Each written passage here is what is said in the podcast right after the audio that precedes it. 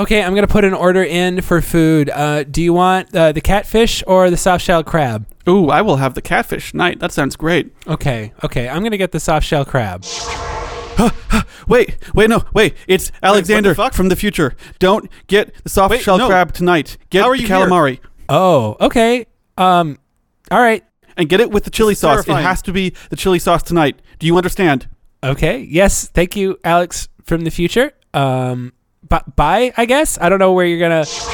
Ah, okay, wait, okay, I'm back from the future. Oh god, why am I here Wait, again? there's another one? Yeah, the calamari is important, but also when you go home, take the 78 bus. Don't take the 135. It's very important that you get Wait, uh, on the wait, no, I'm- 78 bus. I'm also from the Um, future again. How many messages I do do this you have again? for me? Uh, I hate this. Okay. Uh, yep. So don't take the 78. That what you said? Oh no. You're going to be a Wait, wait, clover wait, lamb wait, man wait, with a wait, wait, celebration. wait, wait, investor wait, name. wait, Now wait, get a wait, blueberry wait, wait, card. wait, Don't wait, get wait, the wait, apples. wait, Do not do it. Do not take the President investment. Johnson out of office. But whatever you do, do not order the crab. Anything else? No? Okay. I heard them all, but I really want that crab. I mean, don't let me stop you. Buds,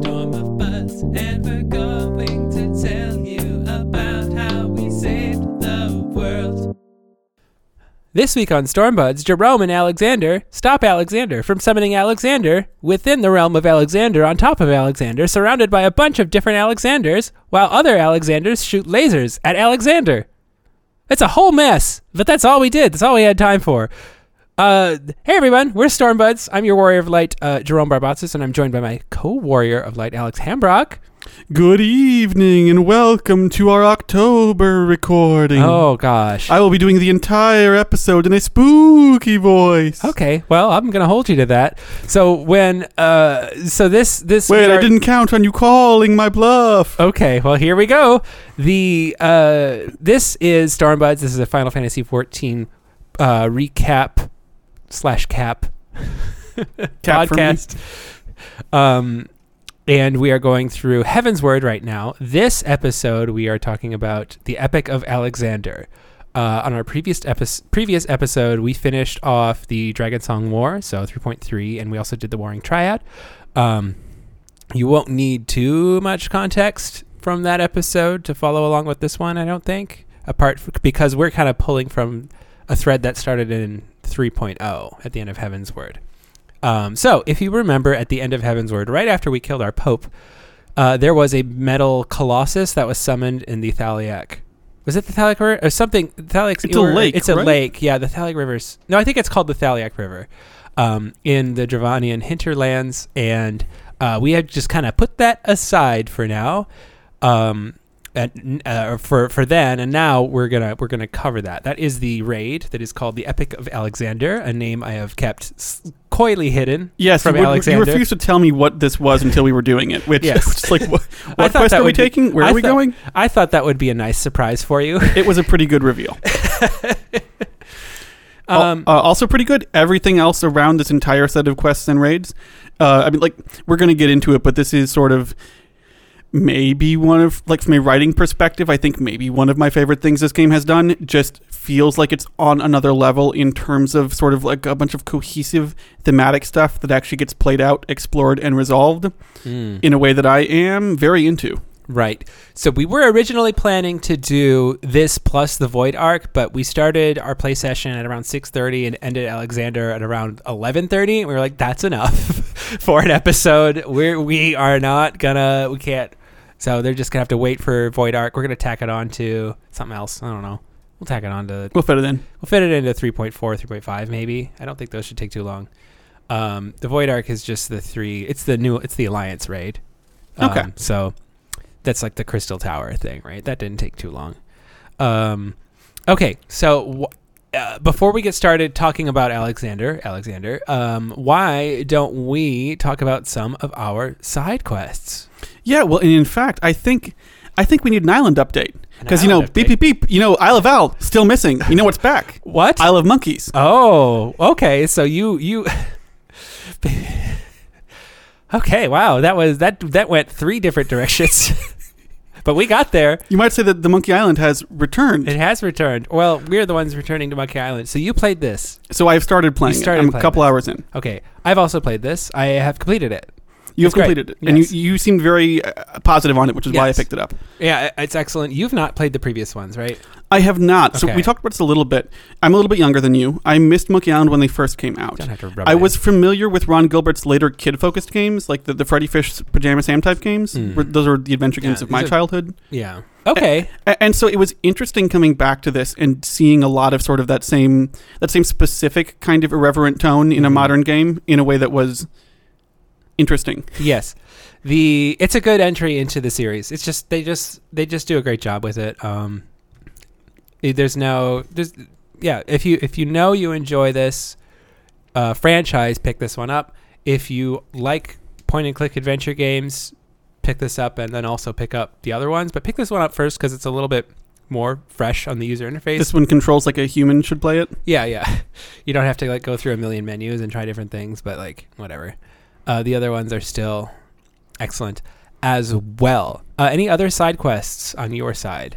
Um, no, that's that's kind of been it. Just focused on this and uh, Okay. Monkey Island. Yeah, for me, Monkey Island. I've also dabbled in Apex Legends recently. I started playing as, uh, which is a, of course, if you don't know, a battle royale first-person shooter game that's kind of everywhere. I started playing. I like. uh, I started playing like um, Seer and Loba, which are like one's like a scout agent. He kind of just sees the map and shit around you. And Loba is an item gremlin. She just sucks in. She just she op- opens. You could just like loot from a, a wide area without having to run around with Loba. She's cool. But yeah, um, I think I've gotten to like level account level ten or eleven, and then I haven't really picked it back up. Um, and I don't know if I'm gonna like. I don't know if I have the space for another project type game. I was gonna say, like, know? is the grind setting in? Do you feel it's like, oh, I'd have to like get really good at this, and there just are other games I would rather get good at, or other things I would rather do, get good at in outside of gaming. So I'm just like, well, I like I I, I I like it enough. I like playing it enough, and I like playing it. I'd, I'd be fine playing it with people. If there were other people, like there, there was like one other person I'm kind of playing with, and I'm not sure if that's gonna happen again. But like, you hit you hit that wall I often find I hit in fighting games where I'm like I can see what it would take to get really good Mhm. at this. I don't think I want to do what it takes to get really well, good at yeah, this. the the thing the thing that helps is just having that person that spark and like making it less about getting good at the fighting game and making it more about spending time with that person because then like the the getting good comes with that once you do like because once you get those kind of gears turning and then when you're not when you're even like not playing after you play a long time you're like kind of problem solving your brain goes back and fixes the things you can't fix in real time I am now wondering if the reason why I can't get into competitive games is because I am profoundly antisocial. um it could be because it's just like I might need to examine that. Yeah, there is there is a social element to compe- com- competing. Like, there other people are involved. I don't like other people. Then don't compete. It's working out pretty well so far. Okay. yeah. Um. Great. That I think does it for me as well. Otherwise, uh, apart from playing for this, I've been pretty sick. I've had a big bout of bronchitis. So I just don't have the me- didn't have the mental energy for a lot of gaming. You sounded rough. I was I was real bad. I'm really grateful that I'm not sick anymore. Yeah, I was like I was pretty sick when we were doing Alexander. Yeah, I was amazed that you put up with six hours of the I just coughed direct. Sorry, I'll edit it out if it. I don't think I can edit it out because Alex was talking, which is not his fault. I can say what I said again. No, I don't remember. So it doesn't doesn't matter. Um, I'll just make it quieter. Um, but yeah, um, kind of powering through it, and I'm going to do my best to not cough too much. But you know, we got our tea going. We got everything that, and with that, we I want to jump into. I want to talk about Alexander. Yeah, there's a there's a lot to dig into here. Mm-hmm. I'm gonna. There is so much here actually that I'm probably gonna try and skip pretty quickly over a lot of the early plot points. Sure. I mean, I, I think to kick it all off, it's a quest that we get in Idyllshire called Disarmed. We get it from Slowfix. Who basically tells us that the giant Iron Titan has been stirring. He's getting, um, and Slowfix is getting concerned. Mm. So basically, Y'shtola's here, Matoya is here, Sid, Biggs, and Wedge all end up here pretty quick. We're all going to figure out what to do about this Titan, what's going on with it, why is it stirring, why is it sucking in all the ether in the area and kind of rendering the land barren and possibly putting the goblin, you know, settlement in Idyllshire at risk. And so um, Y'shtola and Matoya are going to go off and figure out how to separate it from its connection to the ether so it can stop sucking stuff up. While our job is to figure out basically how do we attack it and figure out what's going on inside this thing. Does that lead us into uh, the first? No, it doesn't because no, actually, sorry. go- There's a, there's a lot more here. Yeah. I, I'm reading my notes. I'm trying to figure out what I can skim. Yada, yada, yada. Illuminati, yada, yada, yada. Okay. well, The theory is that the Illuminati have summoned a primal kind of into the Charlian defense titan.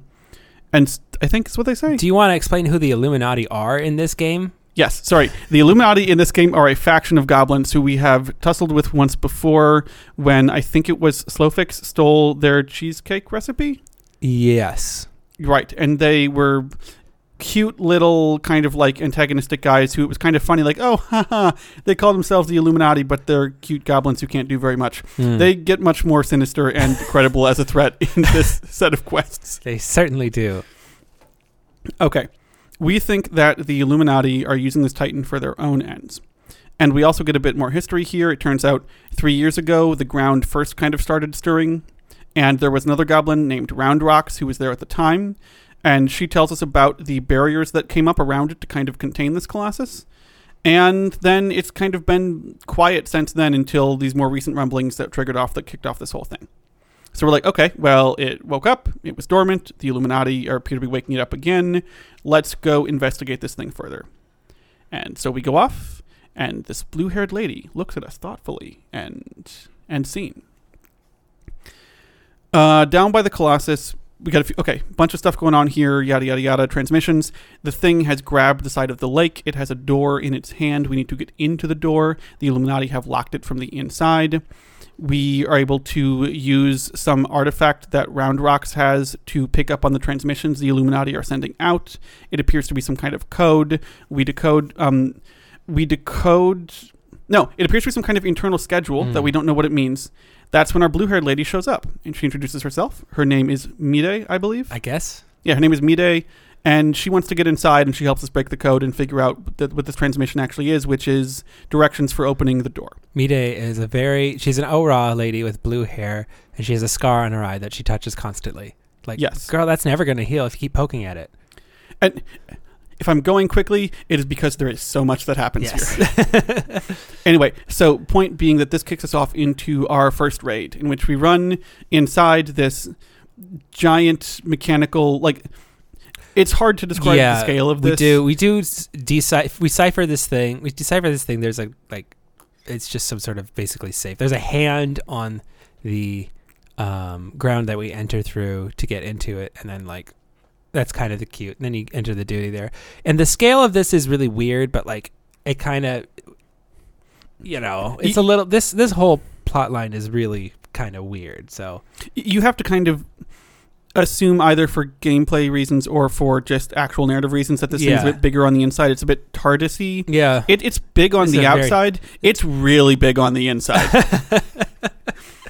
It's like if the TARDIS were just, I don't know, a, th- a five story building instead of a phone booth.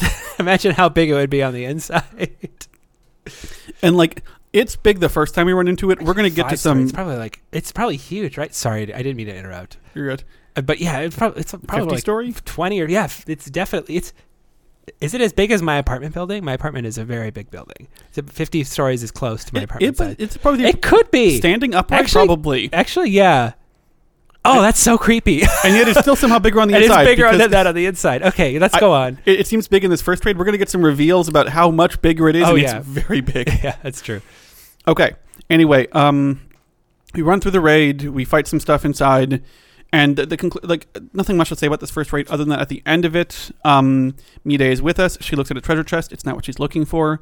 Round Rocks, the goblin, has also here for for treasure, and the two of them have this cute little bonding moment where they're like, "Oh, these machines are shiny and cute, and we both like trinkets and technology and stuff." And then we are confronted by the Illuminati. The Illuminati actually march out. They are read by Quickthinx Allthoughts. Fabulous. We have met him, I think, briefly before. Yes. He has a weird tall hat. Mm. There's a black cat riding on top of the hat. Cute. It's very cute. He tells us that they are they are they have already taken the Enigma Codex, Mm. and so they now they can undertake the Alexander Initiative. And I'm like, what is that? What? What? What is the Alexander Initiative? Excuse me? Very confused. I had no say in this. Okay, wh- whatever. We open fire on them. All their explosives blow up. We are like, okay, back off for now. We need to get out of here. Regroup. We jump in a big hole in the floor, and we're out. right. We were very confident that big hole in the floor would. Yeah, Lead to just the brief, briefly touching on the fight. It's like a big tank and spec. There's like some alarm stuff, some poison mechanics, but then like once it's low, it uh, an alarm sounds and then like a second one comes out. that's this that's kind of a copy of it, and you have to kill them both at the same time. Fun, kind of fun. Eh, not really that fun. Um, Steel and Seam, I think, is the next one, right? Yes. Yeah. And so we're like, we may have just started a war. We should figure out what's going on here. So we fight our way back in in another raid. This whole thing is a sequence of raids similar to the Coils of Bahamut. Oh yeah, that's a good reference. And so, we, whatever we fight our way in, we beat up some walking tanks. Rounds Rocks is very um, duly appreciative of us. Sid joins us because he wants to see what actually is going on in here. And Mide tells us what the Enigma Codex actually is, which is a book of ideas written hundreds of years ago by one of the greatest technologists of all time. It contains lots of information on everything from how to build automata to how to nurture cheese, which I think is where the cheesecake recipe came in from the last set of Goblin Quests. And more importantly, and very specifically, also plans for a walking citadel, a beacon for all the world, in which a colony of like scholars would live to sort of traverse the world and gather knowledge and be worldly and scholastic and stuff. It was like it was a beautiful dream for the sort of like intellectual community. It Oh, sounds like. fun. hmm yeah, definitely. Great idea. And so this beacon, this walking citadel, was to be called Alexander. What's the? I don't know what the etymology of the name Alexander is. You probably know. I mean, like, I think it just most directly traces back, I think, to just Alexander the Great. Yeah, who- but like, what does it mean? Oh. names mean things. then it means leader of men. I suspect there's a different reference going on here. Um, that sounds pretty. That sounds pretty apropos. Apt, appropriate. You know, considering where the story goes, quite possibly. I. I mean, it's if it's meant to be. Well, yeah, but it's like it's like f- f- it's an inspirational walking city, yeah, basically. exactly. It's kind of the Alexander, kind of a leader of men kind of deal. Yes. So it's like, well, what did the Illuminati want with this book? And their plan is to to make a world controlled by a few chosen scholars. They've taken this thing and they've made it into an object of faith, which we think is how they get the primal in it. And Sid has a good observation here, which is that it makes sense that the people who have spent decades carrying their homes on their backs might want a home that could carry them on its back, like the little inversion Did- with the goblins So there. did we explicitly say that Alexander is a primal? I don't know if we have. I just want to make very clear that this that that machine that came up is a primal. I think we maybe said it at the episode of of 3.0 it because they said it, but I don't know if we've said it. So let's just make sure that this is like a primal that is housed within a building that was like sunken, and then they it like because of the their their prayer, their belief in this idea of the walking citadel.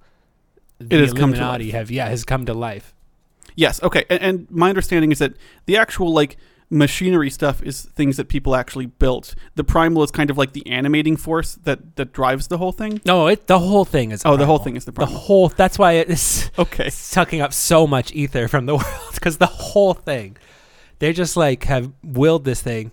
I don't know if we know exactly where they got the energy initially. Oh, from the codex, probably. Probably from the codex. That, that, that Well- seems like the kind of thing. I don't know if it's. Oh no, we do. We learn it. We learn it later. Okay, I remember now. right. Yeah. No, this gets complicated. Right. Yeah, It gets oh complicated God, real okay. quick. All right, continue. Sorry. Anyway, point being, um, th- this thing was meant to be a utopia. The the Illuminati want to turn it into their utopia.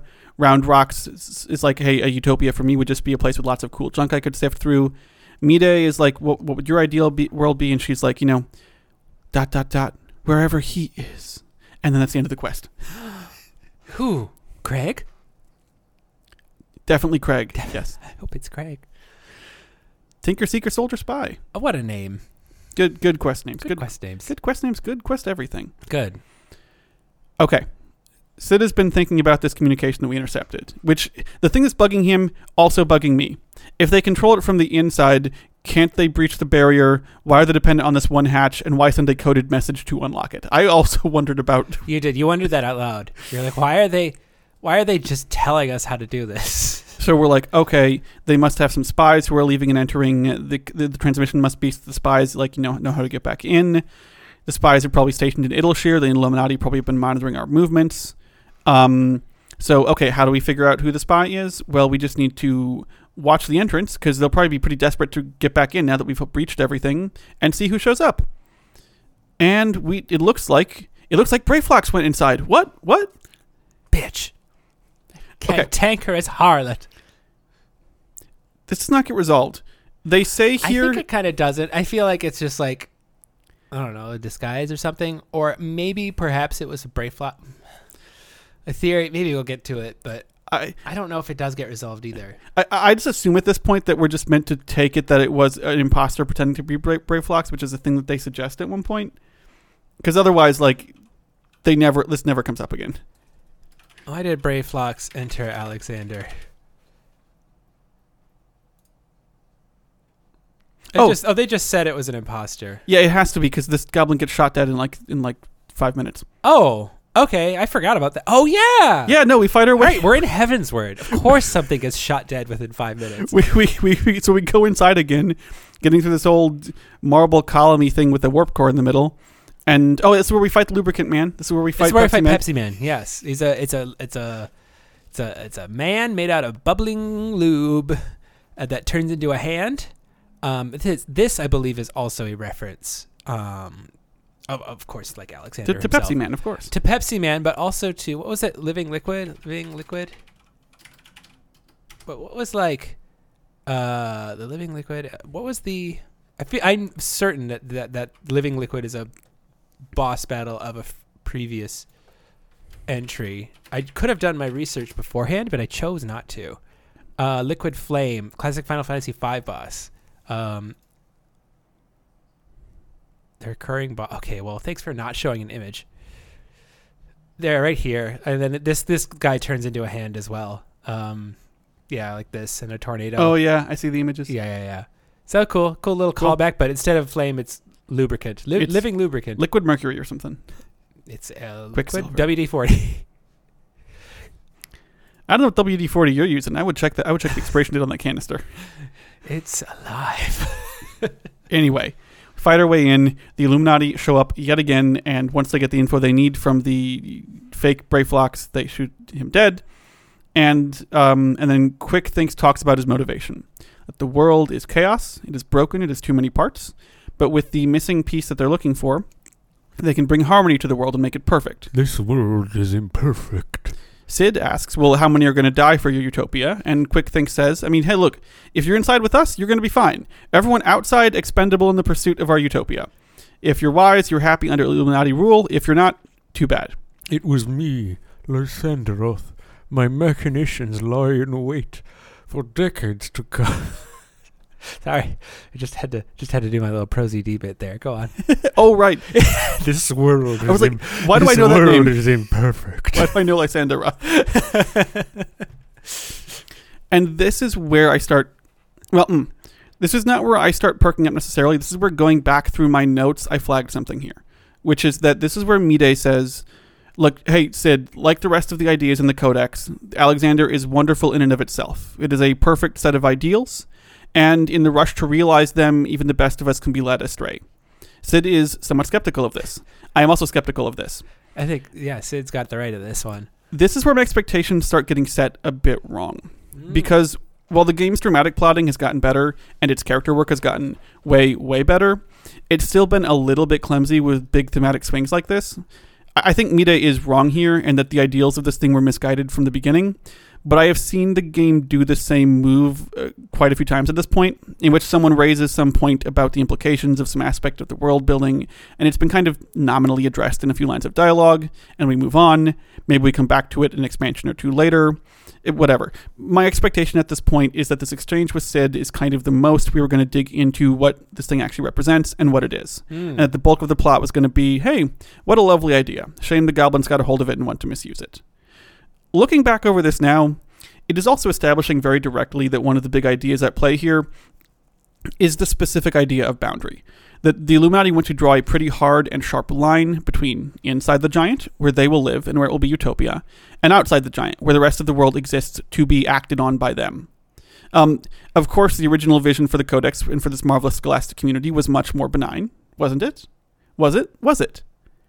It's actually going to be about this. This whole set of quests is going to end up being about this in a way I am not used to from this game. That's true. You'd think about um just I mean the whole idea of primals in general is just kind of like this is a bad this is like it's it's very black and white about how bad it is what the Ascians are doing right Mhm. is very much like there's a right way there's a wrong way the and this kind of explores the idea of belief in a way that has not been done yet and like how belief in prayer isn't necessarily isn't necessarily a bad thing in and of itself. Like the rest of final fantasy 14 kind of has at this point sort of touted that like this belief and this this this the way that belief works in this world is actively dangerous and that the way that faith works in this world is actively dangerous and harmful. Um, thinking about just of the the the Ishgardian church even though we don't really know what they believe they believed something and then that was actively dangerous and harmful and then the the the, be- the beast tribes have believed so- in something right. it meant physical and it has been actively harmful. And this quest kind of challenges that whole notion in a, in a way that is really good. A- and escalates it a bit also right True. because like it, has been playing around with the idea of the danger of belief it has been the thing that i've been hammering so often is okay but what do these people actually believe in what is it that they believe and Mhm. these quests are about what these people believe what the goblins believe what Mhm. Mide and her companions believed what was the actual substance to their ideals and their pursuits and what does that mean for the world Yes. And we are uh, not even a third of the way done through No, we're not. recap. So, uh, but this is kind of the, the the groundwork we need to lay as we get into the more confusing aspects of this plot line. yeah i hope you're ready for some primer shit um okay so the pulsing heart is next The pulsing heart is next. We go back inside. There's a giant ornate mech spider. It's a cool fight. I get sent down some tubes. oh yeah, you got sent to quarantine on A4. That was awesome. It was great. I was, like, God, I hope Alex gets sent to quarantine because it's freaking wild the first time. You're like, what the you fuck? didn't warn me. It's got, of course I didn't warn it's you. got zoomed down a tube. you got zoomed in a tube and you had to kill something in a different room with somebody else Okay. before you got zooped back. Point being, we beat the spider. We get deeper in the thing. We find the first of several giant red spherical power cores, which Mide knows how to deactivate. So she's like, "How do we? How does she know this? We'll learn later." She climbs up on top of it. She presses a bunch of buttons. The core falls down, falls apart, etc. All right. Well, and then Alfnox shows up because he's Yes. like, "Psh, whatever. He uh, he's like he underestimated us. Maybe we are worthy of study. Mm. He gets a um he gets a transmission, something about like, you know, the thing they've been looking for is within sight. He's like, "Oh, actually never mind, screw you guys." He flies off. He wants to go get his missing piece. Yeah. And where is his missing piece? Um apparently back in the junk at Idyllshire because his honor guard went back there and basically robbed everyone, including Round Rocks, who Mm. is very upset. Oh yeah, she's very attached to her possessions. The quest Enigma involves us getting back to camp. They took all of Round Rocks' beloved junk. She's pretty upset. She's probably a Virgo. Almost certainly. Have we done that yet? Have we assigned every character in Final Fantasy their their, their we can do that some other time. we could do The a main we could sign, do a- the rising we could do an sign MSQ ho- horoscope. Put a pin in that. But you know, Sid returns with an unconscious thief and several boxes of her stuff. It turns out it's not that hard to intercept a goblin, Mm. so they got some of it back. Um, they're looking for some trinket and they can't find it in the junk anywhere. And Round Rocks is like, "What if what they want is that special crystal that I gave you that we used to intercept the transmission?" Um, Mide is like, "Wait a second, special crystal? I've been looking for a special crystal." We open our little decoding device. We pull out the rock. And it begins to display a hologram. It turns out that it is also a fragment of the Codex, which I called a book earlier, but now is increasingly clear is not actually a book. No. It's um it's a rock. It's a rock. It's a Codex. It's a Rosetta Stone. it's a Rosetta Stone. yeah. So the so the Illuminati are definitely going to come back for this rock. It is one of the missing pieces to their entire plan to get this codex and take full control of this giant robot man. So, um, as Mide and Roundrocks continue to bond over their love of gadgety things, uh, Mide also talks about the the man she was in love with, Mm. how much he loved inventing and building things, how much she loved him for his love of inventing and building things, and about how like she was part of this group that you know a, a long time ago they wanted to put the broken world back together with logic, reason, and technology. They This saw the world, world and they wanted to fix it. yes, thank you, Lysandra. they were a bunch of idealists who wanted to fix the world with logic and technology. That was not necessarily her exact dream, but she felt good about aiding in his dream, and now even her distant memories feel like dreams. The word dream comes up a lot in this dialogue. And then there's like a jump here that I assume is just the quest stuff would normally have gotten like, you know, spaced out over Yes. a couple of releases or a couple yeah, of levels cou- or whatever. Probably about a year. Oh, a, a year. Probably a year. Would, yeah, between the tiers. Okay. So we did like three years. Well, not three years worth of quests, but like yeah, we kind of jumped because it would have been 0.05, 0.2, and 0.4. That's kind of crazy then that they had this all t- plotted out this tightly from the start. Mm-hmm. They probably had it plotted out. They probably had it worked out when they in A Realm Reborn, Because Like, this thing knowing how they work now. this thing hangs together incredibly tightly. Mm-hmm. Had a lot of time to work on it, I guess. Okay, we come back to a quest called Rearmed. Roundrox has decided she wants to give this special glowstone that is her precious object to Mide, so she gives it to me to bring to her. We go find Mide. She is touched by the gift. She said it's no use. She said it's no use to her though because I'm dropping so much information so quickly on all of this stuff. Yeah. I feel like there's just there's so many things going on here, which is that the codex, this magical artifact with all this info to control the giant titan, can only be activated and used by those who share its fundamental principles, by those who are like bought in with and share its kind of ideology. Right, So Roundrox is basically just this like pure of heart being uh, that Mide no longer is. yes, Roundrox is pure of curiosity. She Yeah. looks at the world and she just sees questions to be answered and things to be tinkered with. Mhm. So we we take the rock away from her because it's basically. I mean, Mide kind of takes it away because it's basically useless outside of her possession. If if she if Roundrox doesn't have it, It's kind of Exactly. a safety measure. And so we, well, we want to both keep the rock away from the Illuminati. We also want to keep Roundrox away from the Illuminati. Or maybe we don't know that we need to do that yet. Right. Uh, anyway, point being, Wedge calls us. Alexander's waking back up again. Mm. Um, the Illuminati have collected a lot of explosives, so we need to make a surprise attack. Okay. What are they going to plan to do about that? Well, um, the Electrojammer 3 is Wedge's new invention. Here we go. Did we meet the Electrojammers 1 or 2? I don't remember. Okay. Probably, probably what one for Garuda, two for some other primal, maybe. Who knows? So we need to get inside Alexander, who is sucking up a lot of ether. We need to disrupt Illuminati Mhm. communications. It's bas- the thing Wedge has is basically the pinch from Ocean's Eleven. It's an EMP grenade. It's going to go off and disrupt all communications, which will give us the element of surprise. Great. But activating it actually seems to trigger Alexander. Good The job. Titan begins to rise from this, the lake, reaching for the sky, and slams its other hand down on the shore. Damn it! That's how we get our second entrance. Damn it, Wedge. And at this point, uh, while we were doing some other stuff, you were like, "You should finish the ether currents in this zone Yeah. because then we had to, we do have to fly across the yeah, lake you, to were- reach you, this other you door." weren't able to fly, so we did that while we were waiting in queue, and then we you were able to fly. That's it. That's the whole story. Okay, so now we do Alexander five. So, so- so- A's two. Let me recap the previous two.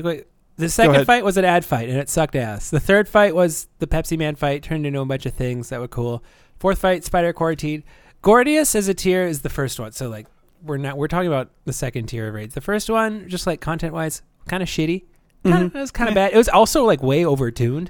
Like no, it, could, it took forever for people to kill those stupid things. This tier, they kind of because this is the first time they came out with like savage tier versus normal tier.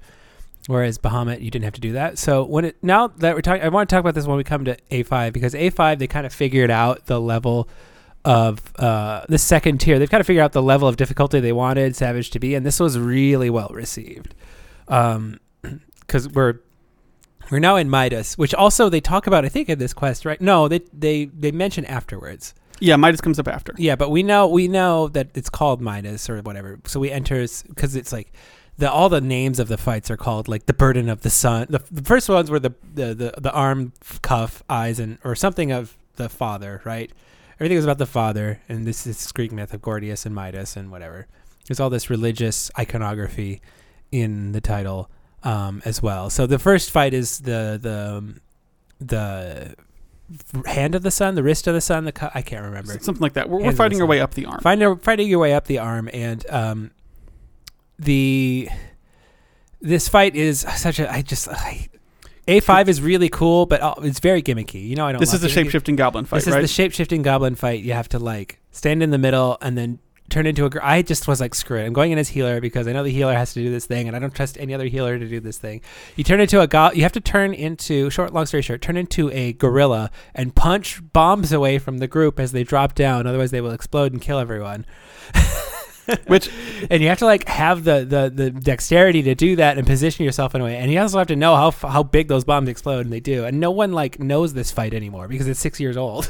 I, I will say, I think your cynicism, not to throw anyone under the bus, No, I think your cynicism around the rest of the people running these fights with us at various times is a bit warranted given what we ran into later. I think it is. it was. I, how do you say, get to this level and not have a basic understanding? your assumption that you would be required to understand and do things correctly in the fight. Let's say it- foresight. experience. yes. So, um, at, at a certain point, like these fights aren't exactly easy. They're not, but they're not. They're complicated. They're complicated, but they're not.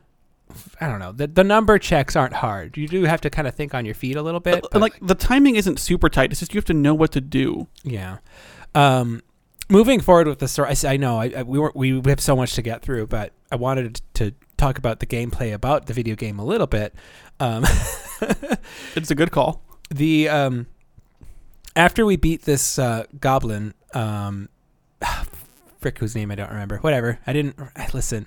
This took four hours, and I was delirious and with bronchitis. I didn't take that many notes. um, we so we we kill this guy basically, and um, we we head back out. We learn more about this sort of section of Alexander. Correct?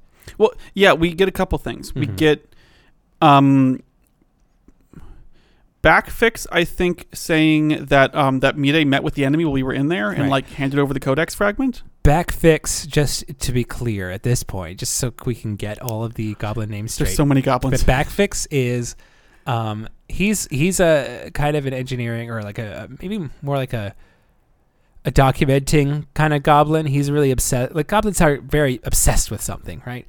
Um, that's kind of their their their beast tribe quirk.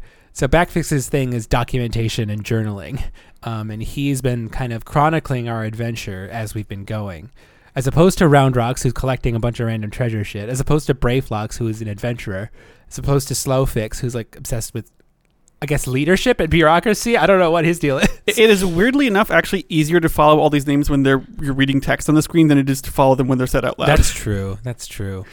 Um. Anyway, so Backfix, yes. Continue on. So at this point, Backfix is like, "Hey, I saw Mide. She just met with the enemy and gave them the rock." And then Quickthinx marches up and says, "Hey, we just met with Mide and she just gave us the rock, What haha, fuck? suckers." Duplicitous harlot. And then Wedge is like, "You know, I would have thought she was a traitor until Quickthinx showed up and told us she was a traitor. Now I'm skeptical because you trust that guy." That's a good point. And Backrix is also like, "Hey, you know, three years ago when this thing first started stirring, there was a whole." The people there apparently were also a bunch of blue-haired Au Ra. So, like, was Mide part of that party, and has she been more involved in this whole thing than she's been letting on the whole time? And what is the actual story here? And boy, we should rush off and confront her about all of this because I think there's some things we do not know. Mm-hmm. So we do that, and it goes perfectly, and we learn everything right away. The folly of youth. yes. The folly of youth is our next quest. Actually, no, we, we don't even. Roundrox rushes off to confront her, and Biggs is like, "Don't worry about it now. Let's just go back inside the That's Titan." ca- could possibly be a problem. Thanks, Biggs. So this this is the themed It's robot like my, fight. It's like my fucking cat. And He throws up on the carpet. He's like, "Don't worry about that. Do Play you- with me." Biggs is a precious angel. He is. Do you want to talk us through the themed robot fights that we fight through here? Yes. So the next fight is uh, we're, we're jumping right into six. Why did? What's our?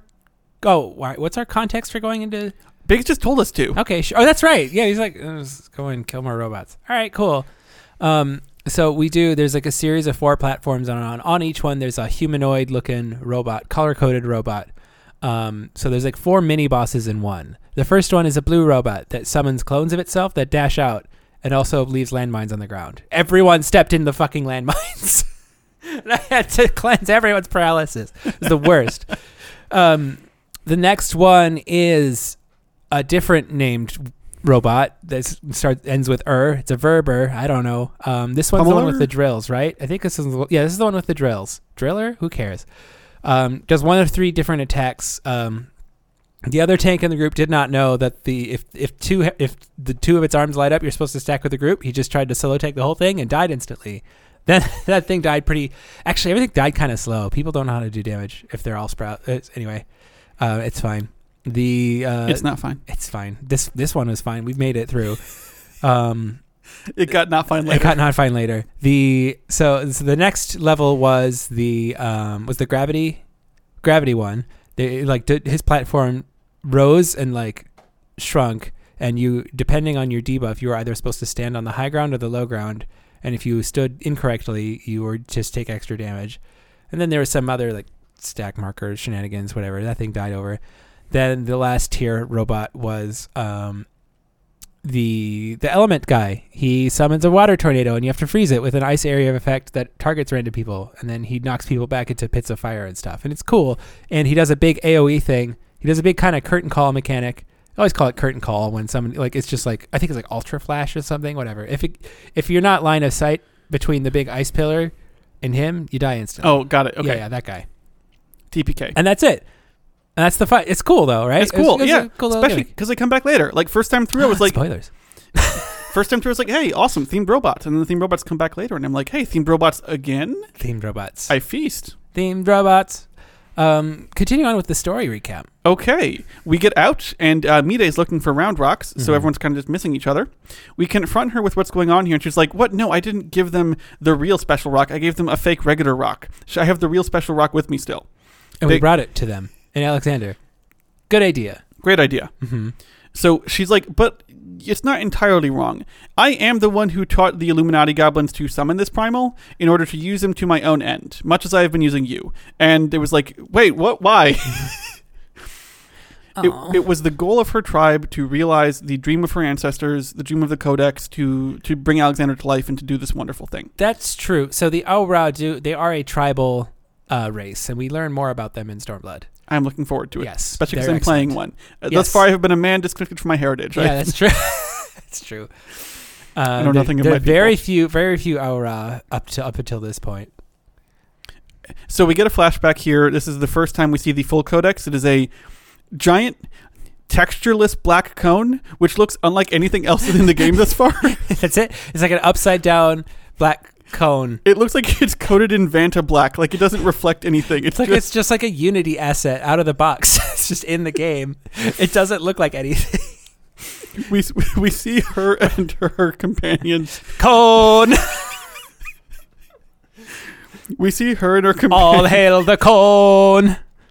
They have their hands forward at an angle, heads down. Cone. They try and use the cone to summon the primal, and instead they all get sucked inside. And then, like, she throws up the barrier to preserve Alexander, and the codex breaks into a million pieces. The cone has betrayed us. and, she, and then she's like, and I realized over the last three years that the journey we took was as precious as the paradise we hoped to build. And we're like, great, so it sounds like you've reached emotional catharsis. Why are you still doing this? And she's like, I have it out for the cone. Because even though she's given up on the ideals of this citadel thing, she still wants to get inside and like reunite with her dead lover, who she thinks his spirit is now the thing that animates the giant titan. Uh, yeah, basically. She's going to be right about that. Yeah, also, pretty much. this is a lot of. This Listen, is we're just telling you what happens because if you if we don't know in advance, it's very confusing. also. look, all's well that ends well, but Mide, this is an extremely dangerous plan just so you can get back with this guy who you liked, especially given that it possibly threatens all of time and space. How magic is that dick? My God. Move on, woman. Three years. It takes, Okay. me, it takes me like a day and a half to get over somebody. And at this point, we put together the fact that uh, the only person left who seems to be able to control the Codex and thus control the Primal is Roundrox. So Roundrox actually possibly target number uno, numero uno for the Illuminati. Yeah, probably. In fact, she's already been kidnapped. Wedge rushes up to tell us as soon as we found out she was important, she got grabbed, Oh, well, that's how that was going to happen. Chekhov's goblin. toppling the tyrant. Mm-hmm. Next quest. Okay. Um, we're gonna make a frontal assault. Uh-huh. Mide's gonna try and sneak in the back to find out what's going on. We fight our way in, and this is where we first. So like, we've been seeing increasingly large areas inside the Titan Alexander. Yes. This is where we get to the bit where it's like, oh, there's just a city in here. is a full, full ass, beautiful, like copper tone Bioshock, like city. Full ass Professor Layton, Oh, fake London esque. Very Professor Layton. Giant city inside this thing. It's like, oh, this thing was going to be like a. well, It was going to be a city. It was going to be a walking city that would roam across the landscape. Yes. and definitely for sure be benign and not be any sort of like you know imposition of power on the landscape around it. and definitely not going to just completely dry the planet and fuck everything up Absolutely not beyond either. consequence, beyond the consequence of the planet. Anyway, um, so this uh, fight, we get inside, we see this kind of beautiful landscape. Oh, this fight is so not hard, but this group made it so hard. You're just supposed to like, Look, I'm sorry if you were playing with us, but you don't know who we are. No yes, I, I highly doubt anyone Yeah. who we were playing with listens to this. like, uh, But guys, they oh don't my know god, it was them because they're not they weren't paying attention to their surroundings so they Oh my couldn't God. possibly have noticed that we were in the group with them so the the the your the, the, the premise of this fight where you're we're fighting Quickthinx Allthoughts himself like we're fighting the big bad ostensibly right? Um and he is just on a little mech. Then he he goes up and he like goes in there and there's like spikes all around a circular arena whatever. He takes somebody he kind of crane games somebody and then puts them in a jail and you're just supposed to break them out of the jail. Or the person in the jail is supposed to kill an ad or whatever, and it takes like two seconds if you know what you're doing. Um, but usually, just like there's like I think you're usually just supposed to put one in at a time. Maybe there's one that's like helpful to have two if they like I don't know. It depends. Probably just one at a time was fine, but like people were griefing each other. People were just like running into each other with that with the crane game targeting. People were not spreading out. People were not killing the ads inside the jail, so they just die, and we'd have to like constantly. We took this took fight took us three tries. it, And also, there's a, there's the cat. Remember the cat? The cat works into this fight mechanically too. He sends out little hearts. oh yes, you gotta. and, and you got to kite the boss away from the hearts. While that's happening, big Indiana Jones ass boulders are going across the, the arena. You have to dodge. did we spend like half an hour on this fight? Maybe longer. Like, I spent like probably longer. Oh my god! And just like nobody knew how to dodge or like. Uh, I think I don't remember if you were main taking this, but whoever was was not pulling them away from the hearts in time, which is fine. Whatever. Like that was not a big deal. Like I was healer. I was like, fine, I could just heal the tank through the damage up. It's not a big deal. It was the not. It was the everyone dying to everything else that was actually ta making us take forever. But then like somebody in the group was like, "You're supposed to. You're supposed to pull them away from the hearts." I'm like, "You're supposed to not die. Shut the fuck up."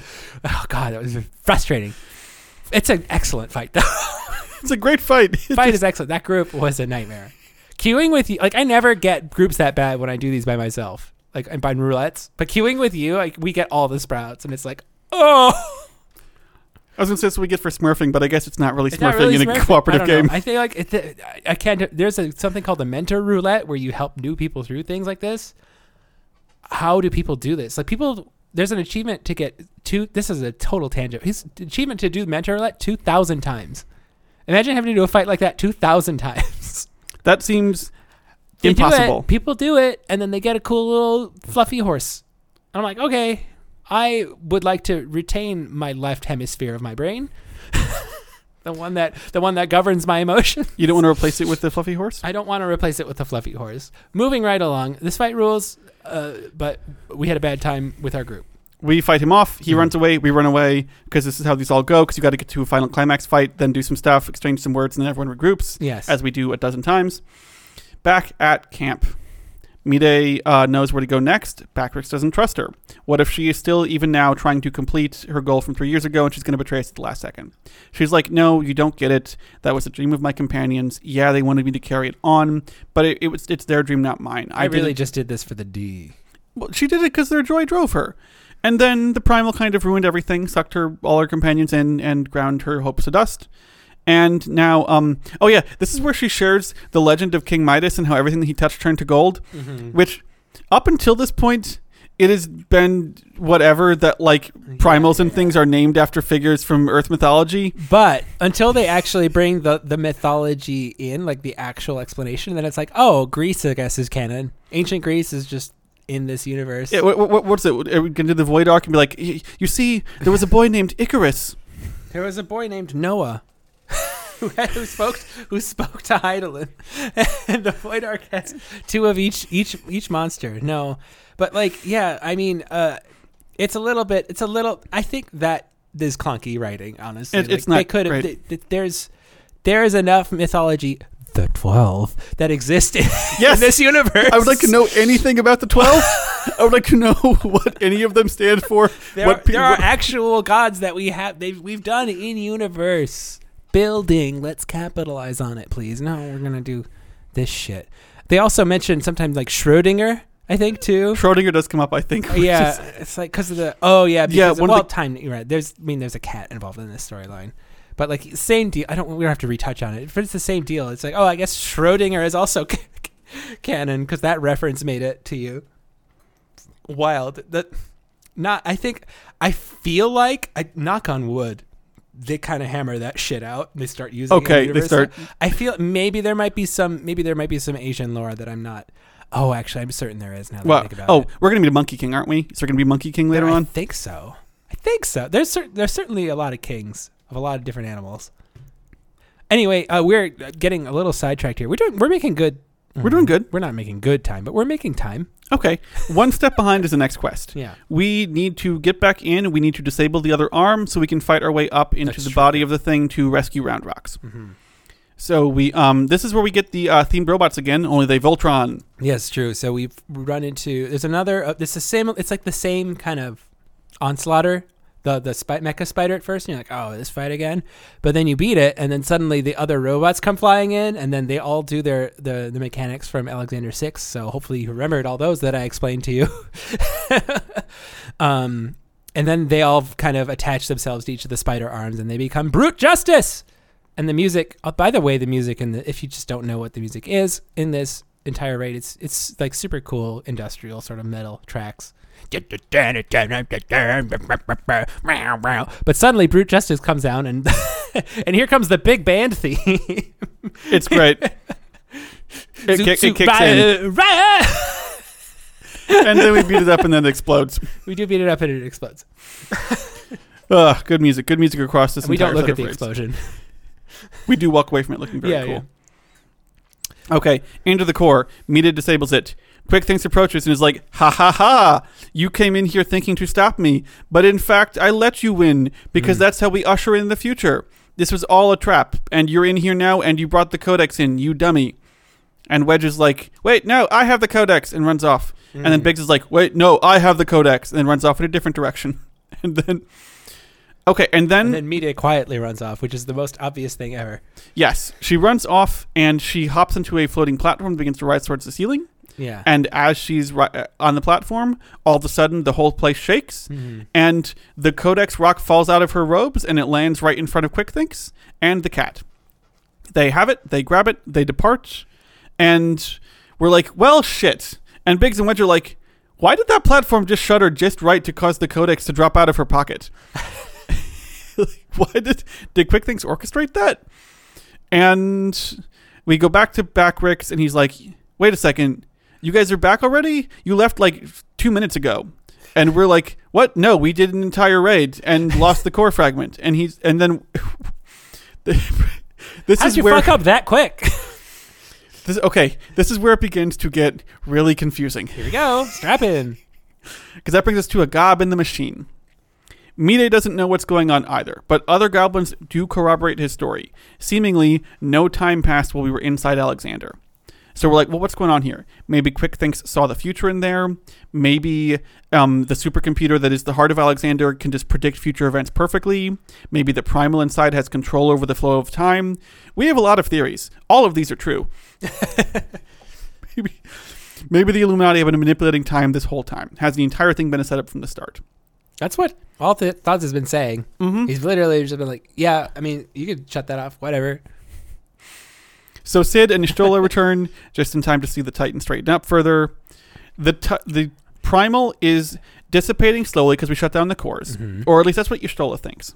Cid is like, "Wait a second, give me those goggles you always wear around your neck," and we get this great sort of like photo negative effect Yeah. as he's looking through the goggles.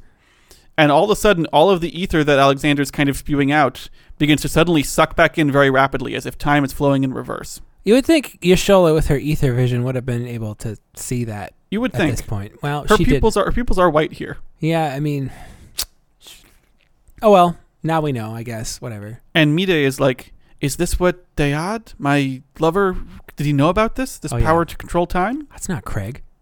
It's not Craig. No, it's Damn it. it's- Diad. D- Dave. Dayade? David. David. That's what David Davida. did. her- David. Inside, the codex has been reassembled. Sort of. It's more like a cone-shaped stalactite than a cone, but it's still the, it's, It's, still it's a little core. rough. The cone is a little rougher around Mhm. the edges at this point. It's, not, of it's not quite cone. It's, It's just kind of rock. It's just kind of cone. Oh, Yeah. Okay. It's a sad cone.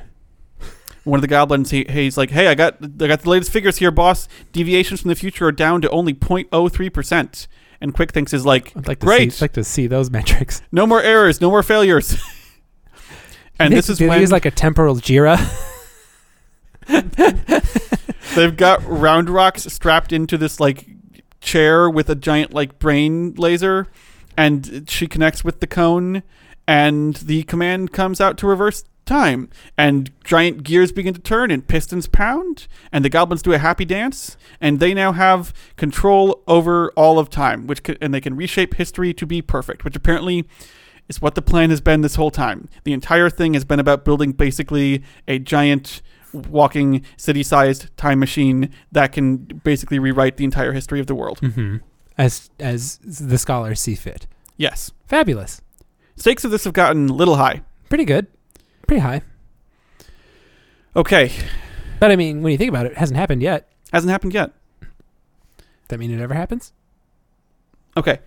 Um, I, I think this is, this is what I pointed out to you. Can you imagine if, like, Oh yeah. you're an Ascian and you've been working for like five thousand years to do this plan to bring Zodiark back to life and like reunite the core of the planet or whatever, and then just everything gets derailed because some goblins got some a hold of an omnipotent time machine that can just fuck up the future. So yes, but things I I think it would be literally impossible. I think with the if the planet were made of infinite ether, that would be possible. Right. The okay. goblin's plan is not possible. That's fair. It's going to fail. The, the goblin that out- is going to run out of battery. There's going to be a calamity instead. yes. Um, which yeah, we'll get to. This is the thing that we're going to learn. Uh-huh. Okay. Next thing, the Coeurl and the Colossus. Um, yeah, this damn cat, this cat that has been hanging around the entire time, this little black kitten that has Mhm. been on Quickthinx' hat. It's been mischievous this whole time. It has knocked things over.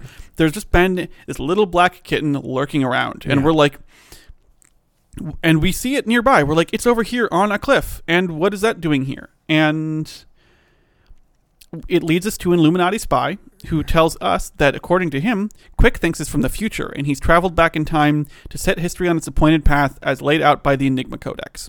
So the future, the future is already set. The goblins are just set about enacting its Mhm. existence. and the cat is kind. The cat is more than the cat appears to be because we're like meow twice for yes, and it does. It does. they also they keep referring to it as a curl, a Cor- C- coral, I th- curl, yes. C O E U R Coeurl kitten, yes. Which this made me think that curl was like a term for a cat in this game. Yeah, it is. It's a term for like a leopard monster with big whiskers. We've fought some. I, I guess. Well, okay, because I went back and did a dungeon the other day Uh-huh. that had like a mini boss that was a curl or something. And I don't recall it looking much like a cat, but maybe it's just like different Uh, sizes. uh, yeah. Anyway, okay. So this is when Backtrick starts to think like, wait a second, this cat is was also here three years ago, also looking like a kitten. This cat sure seems to be a time traveler.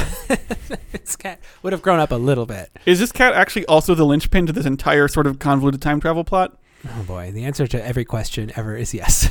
Cid agrees that this is all very confusing, and he's like, you know what? We just need to get back in there. Let's go do the next raid and get some more story. Absolutely.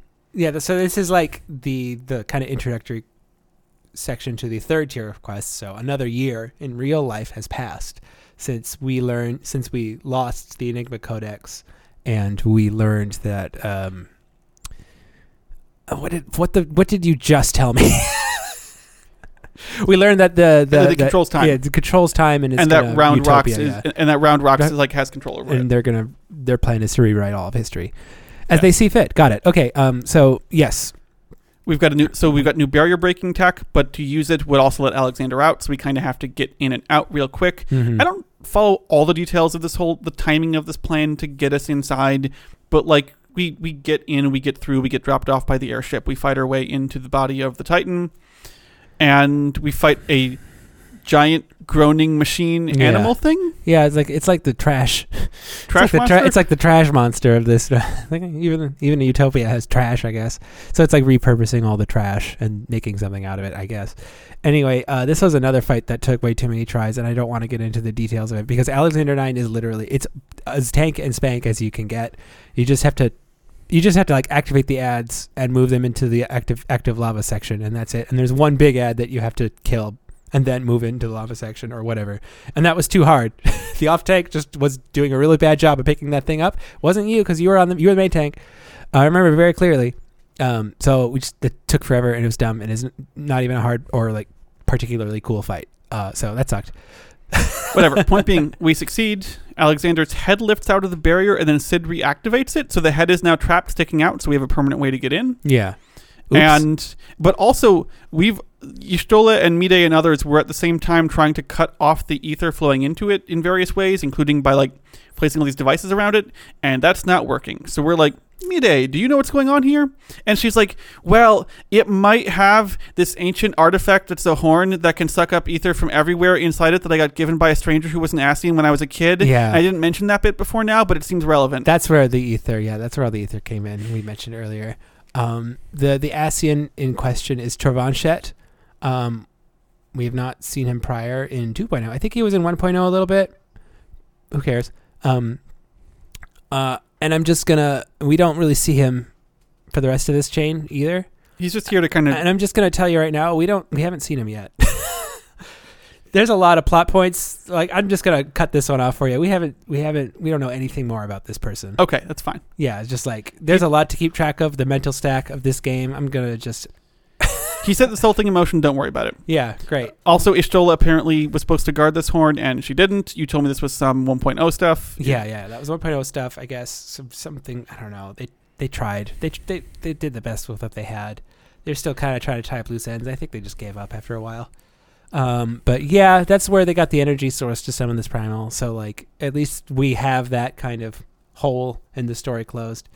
Um, that's kind of what's fueling the Enigma Codex. Yes. It's a it's a much smaller cone. Yes. And so, okay, whatever, fine. Time to finally get in and really, for real, save Roundrox this time for sure. Yep. Which brings us to Biggs and Wedger's excellent adventure. Fabulous. I can't wait. Tell us about the excellent adventure. well, it turns out um, there's something afoot at the Alexander. Oh no. So, into the central chamber, we go in through the head. We fight a goblin knight on a bridge full of fun buttons.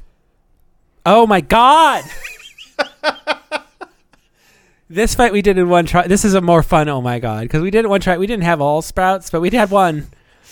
The buttons show up on I the did. floor. Kind I baited you into doing it. I said, well, "There's these glowing buttons on the floor. That's weird." And you're like, "Oh, I wonder what happens when I press one." And So you I- went like you went away from the group and pressed the one that had the spikes on it. We all got stuck in place immediately. It took started taking bleeding damage. yes, these buttons are bad buttons. They're bad buttons uh, that people can activate. And then and then like one of the other people was like, "That's funny." And then they started hitting the other buttons on purpose.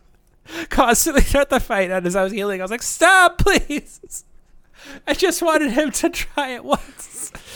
You Um, so that's that fight. that's that fight. There's a big steamroller part that comes in middle section. oh, right, that. And then mhm. there's some out, out out in mechanics that are whatever. But yeah, that fight is really funny. it's kind of troll. Get to the middle to rescue Round Rocks. Cid examines the cone. The cone is hovering over a hole in the floor. Below it, it leads down to a giant uh, crystal made of ether that is the aggregating heart of this primal that is sucking in all the ether and growing bigger and more powerful. And uh, it's like, um, it's like, hey, look, Roundrox has done it. Roundrox has unlocked the potential of this thing to change the past. Mide is tempted. She's like, wait a second. We could go back and change the past. We could erase this thing that kind of traumatized me for the last three years and put history right. And Roundrox is like, You're my best friend. I want to help you. I know how this thing works. And she engages the brain laser, and the whole machine begins to power up. Hey, stop! Everyone's like, stop, stop it, stop, stop. No, put it down. And suddenly we shoot backwards through a time tunnel, oh, great, cool. Bet Hydaelyn's real happy about that. which unfortunately th- does not come with like cool, like newspapers and like ancient artifacts, like No. zooming past. No, it's just like a time tunnel. But Uh huh. we're back on the shore of the lake. The cone is here. Mide and her companions are here. It's three years ago. It's time for the cone. They all activate the cone, and then Alexander pops into existence, except that it's us traveling from the future. Activate cone. The leader guy smiles. The Titan wakes up. The goblins pull their guns out. Everything happens just as it happened three years ago. The leader tries to call it off. It's all going wrong. They try to abort the summoning. The portal opens. They're all sucked in except for Mide, and the loop closes. And we are. turns out that her trying to persuade Roundrox to go back in time to prevent the past happening is the thing that made the past happen in the first place. Fabulous. Everyone should go watch the show Dark on Netflix. It is this, but it is three seasons and it's great. Okay. I'll never get around to it, but other people might. Okay, so there was a lot I covered very quickly because the game covers it pretty quickly. Cone. But then you know we zap back to the future. Um, back. Oh, sorry. Back before we do, Backrix has been taking notes, and this cat is having none of it. The cat deliberately knocks Backrix's note into the water. Oh, then yeah. Mide puts the barrier up. Alexander vanishes again, leaving her kind of leaving past Mide kind of shell shocked on the shore. Um, And they, that the the book has happened upon. The book is happened upon by uh, Quickthinx, who wait not Oh yeah, yeah. yeah I by, by Quickthinx I legitimately thought you said Brayflox. no I was like, no, what? by Quickthinx who Yeah. now has this book from the future. He has a sports almanac that is going to he tell doesn't. him. He just looks like a normal goblin like right, right now. yes, that's true. So That's was his true. name always Quickthinx Allthoughts? Maybe he had a different name and then swapped it. Maybe because of the all wonder. thoughts thing. Because he Yeah, because like he didn't always Allthoughts, right? You just hmm well, we'll find out. Maybe he did. Maybe Anyway. he knew. time is a closed loop. All this has happened before and will happen again. We um, rush to escape the goblins because we're like, "What the fuck just happened? We need to regroup." And Mide stays behind. She's like, "There's nothing more out there for me." So y'all go. We leave with Roundrox, I live here now. and thus brings us to the quest. Thus spake Quickthinx. So we have Roundrox now, so they can't do any more time shenanigans at least, or so we think. Mm-hmm. Time to go back in again because this is a series of raids. Yes. We go to an even deeper core. This is the one with the big crystal in it. Yes. It's like the core core. From a golden portal, a spiky ship robot launches and it lands Yep. and it turns into a knight, which Mm-hmm. we approach the crystal. Everybody cheers. Cid appreciates the sheer sorry, Cid appreciates the sheer, sheer scale of this thing. It can regrow itself faster than we can chip away at it, so that's kind of a problem. But it's like, well, this thing has a control room. Can Roundrox just like shut the whole thing down? That would be simple, right? Yeah. Suddenly, Quickthinx shows up. He tells us that, hey, he's seen the future and it ends badly for us. The only way into the control room is through the core chamber, and the next time we come back, it's our doom, according to him. Suddenly, his cat attacks him from behind, knocking the book he was carrying free. And Backrix. Okay, this is where we find out that Backrix is it's his own journal. Like this is Yeah. where we get the closed loop on the journal thing. Yeah. So Backrix, the one who's been documenting everything, has secretly just been giving Quickthinx all of the all of the intel as to what's happening. So, and this is where we're like, wait a second. So, So- Quickthinx doesn't know the future. He Mm. just has a book of things that have already happened to us. And he hasn't been writing in it since no one. So the future is as of yet unwritten. It is it is not fixed. We can make of it what we want. So we leave again, leaving the cat in the middle of the core, and Quickthinx begins monologuing to his followers because he's like, "Look, I never needed the book in the first place. It's all in my brain. The future is mine to make." Then he interfaces with the cone. It turns out that he also has whatever ideals or whatever allow the cone to respond to him. I don't. I don't know why. I- it doesn't. Maybe he's not. Maybe it's not a pure of heart thing. I don't think it's a pure of heart thing. I think it's just a. I, I think like technically like his goals and the goals of the ideals of the codex are not unaligned. I suppose that's the whole crux of it, right? The ideals mm-hmm. of the codex are not necessarily good. so at this point, Biggs is wondering, wait. So how did any of this get started? Where is where's the starting point in this time loop? All of these events appear to have caused each other. Yeah. Well, So we're going back in to the core yes. where we just were. And this, I think, is actually getting us into the climax of this entire thing. We have we have learned a lot about Mide. We've learned a lot Mhm. about the time paradoxes involved. We've learned a lot about the goblins and what they want to do. This okay. The follow up quest is Judgment Day, but I feel like d- didn't this quest? Yeah, this quest we kind of skipped over the actual fight, oh, you're right. We did skip the fight. and I really don't want to skip over this one because it's Cruise Chaser. Cruise Chaser is the big ship, right? Oh, you're Yeah, right. You, men- well, you mentioned it. I was like, did we we fought it, right? You No, you're kinda- right. You kind of didn't tee me up. But I was, I was moving so quickly there. Um, so uh, this fight, so we did shut down the core successfully, but he just kind of reactivates it right with his thing. But like the, the the process for us shutting it down is to fight Cruise Chaser, who's kind of this, I guess, guardian of it. Whatever. It's a big ship that manifests, um, and then turns into a big uh, kind of Gundam looking thing. you're right. Yes. And um, in doing so, so we fight it. You're tanking it, whatever. It's doing some AOE's and some fancy stuff, and then it runs off the arena. And I said, "Boy, I hope your clicking skills are up to par." Right. they're like, I don't know what this is. And then there are some things that, like, if you have the labels turned on, read like duck vents or empty vents or empty spaces or something, that you're supposed to click on. and you Did not. You did not in time. You, you did cue me up with, with clicking skills. I didn't say click on the thing, but I was like, oh, I'll make it a little vague. See if he picks up on it. In my defense, this game is full of things that you're supposed to just stand on. But no, I did true. not click on you them. did stand on it very well, and then the the vents closed, and we got off because you're like supposed to hop. Like he turns into a ship and then sits in the middle of the arena for a second, right? And then you're supposed to like hop on the boss's back, and if you don't, he like blows the arena up and you die. So two, pe- you were not the only one; someone else died too. It happened to me. Yeah. Um, but otherwise, people's damage in this fight was actually so good that we didn't really have to do the optical sight, propeller wind, mind control mechanic, which is really the worst thing ever. So, okay, okay. yeah, we really dodged a that. bullet on this one. This is the hardest fight. You want to tell me a little bit more about that? You just ha- no. Okay. you know what? No, I don't. I want to get going because we're already at 72 minutes. We Okay. haven't done the intro bit yet. Okay. We're good. We're good. We're good. We're good. We're good. Okay. But yeah. Um. Now, now the next quest is Judgment Day. Okay, we return to the core, and all of a sudden it pops a time stop bubble over us. Then a miniature version of Alexander appears inside the bubble and prepares to attack us with a giant laser. And the time stop bubble is sepia tone. Yes, and this is where the time loops are going to start getting tighter and tighter here. Stuff's Oh, going yeah. to start looping in on itself. So the miniature Alexander attacks with a giant laser, but just as we're about to get hit, the bubble pops and we dodge out of the way just in time. Why did that bubble pop? We'll find out shortly. the mini Alexander disappears into a dark bubble of distorted time. Where it will return, who could say? We we're Was inside. it mini though? I mean, it's like still I'm- pretty big. It's like twenty feet tall. It's not like 20. I mean, if we're like six feet tall, that thing is probably like 60. It's at least Oh, 10 times our height. you're right. That one's like sixty feet tall. There are other further smaller ones. It is will, miniature compared, but it's also like much more detailed and ornate looking. You know, it's kind of this. Yes. Yeah. Anyway, we find out that once we get into the next fight, we find out really what that is. Okay. Then I have a note here saying we're inside some green time bubble, and Mini Alexander, who is still very big, prepares to attack us. This fight is very cool, and I'm going to need Jerome to explain it later.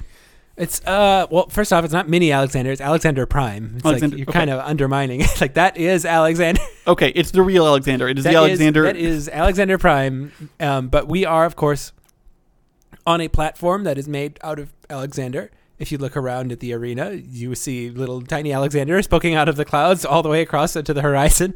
We are in the like we get sucked into the kind of like because they said like there's this big glowing. Not glowing. There's this big like black hole in the middle of the core of Alexander, and it's like I guess that's a time bubble. I don't know. Have fun in there. so we we run in. we run into the kind of the realm the the realm of Alexander's of like the future where Alexander is the planet and everything and is everywhere and is is the utopia that exists and has uh, run run aground and this is where we have our trial with him. Um, this fight has three phases. The first of which is just pretty much take and spake. You do have to dodge kind of it just shows you the mechanics that are going to come later. So there's like a growing a- there's like an AOE on the ground. There's a cross section AOE that comes out of the boss. There's a raid wide damage, and then there's just some a tank buster cleave. Um, next section of the fight is kind of the ad phase. You just kind of at this point you just group them up and kill them, and then there's other ads that spawn just just do AOE damage, whatever. And then in the transition phase, uh, this happens rarely, but not in, not like so infrequently. But this is the first time it's happened.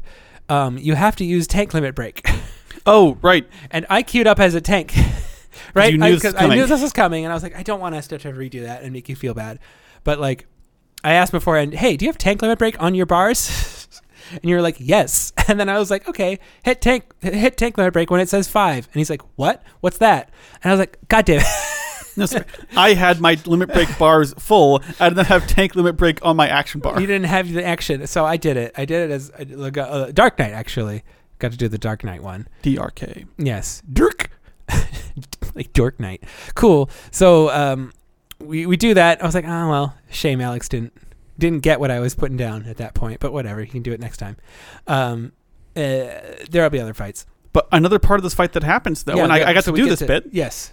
We get to well. This is the next part, right? So Mhm. then that happens, and the, the the area opens up, and you see Alexander's across the sky, and then Alexander himself sprouts wings. if you didn't notice, and he's like, "Fuck this! I'm turn turning on angel mode." What? Oh God! Um, kind of. So he kind of harkens to a form that's more akin to his Final Fantasy IX form. Um, he plays the, the biggest, like he's a, he's a enfranchised character, kind of Alexander. He shows up a few times, but he plays the biggest role in Final Fantasy IX, um, and 14, I guess, if you count this, but more so in nine. Uh, so this is kind of that um, harkening to that sort of form with the wings.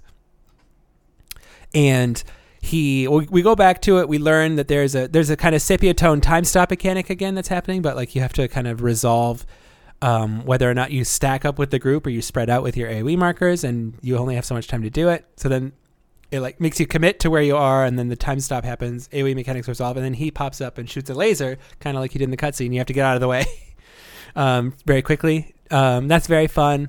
He does that a few times, and then he goes in the middle and summons four similar four little ads that go into these similar black holes like the Mhm. fight we entered into and then i told alex hey go in one of those And I did.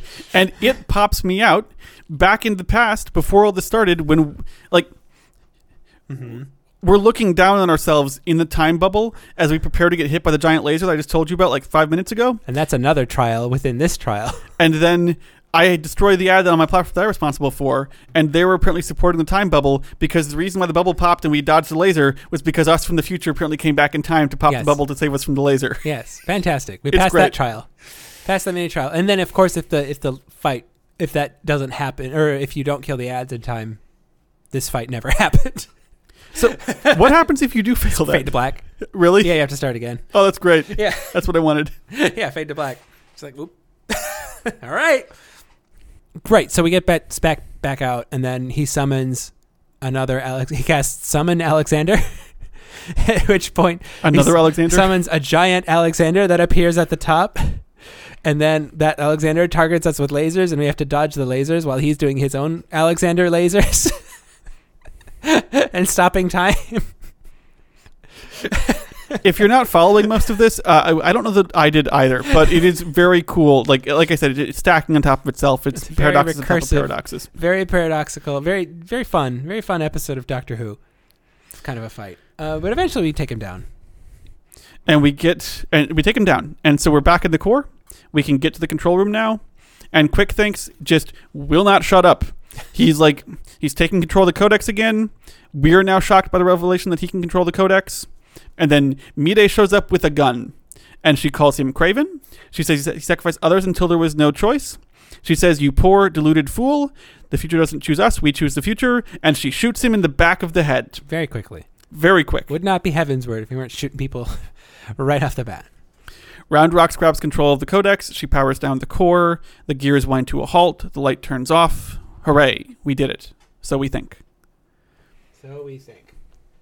There's a bit here where it's like, how did Mide get in without the Illuminati knowing? Even she's not sure. There was some kind of shaking. She found herself weird. Yeah. I think the implication is we'll we'll get to it, but whatever, it doesn't matter.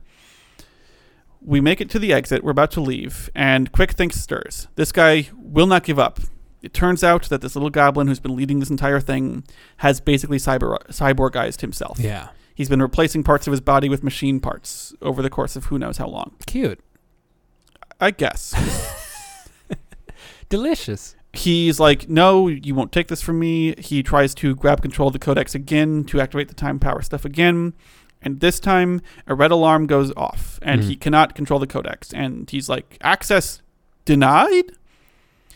Alexander's refusing his commands. The codex blasts red energy back at him. He vanishes in a flash of light.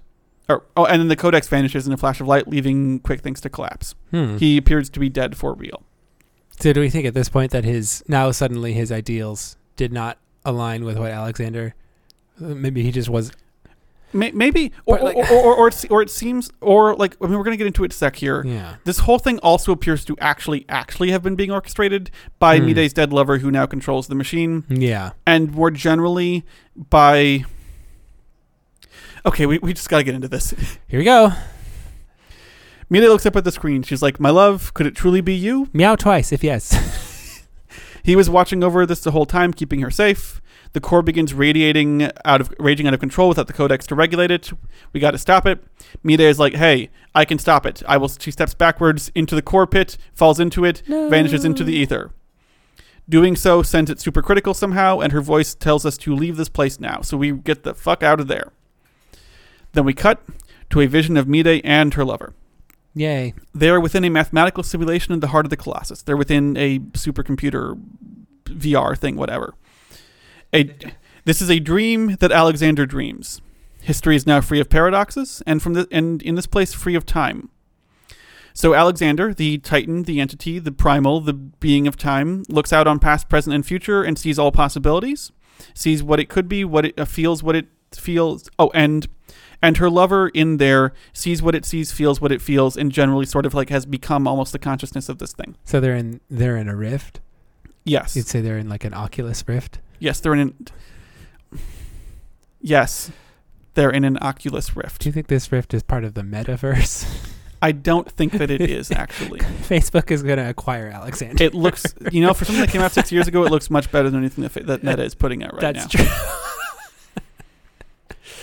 Okay, so but this this is the whole point. The whole point of all of this is that the machine Alexander, which from beyond time can look at all of time, which was given this primal purpose to to create the ideal world, looked out and computed every reality, every outcome, and decided to remove itself from existence. Yep.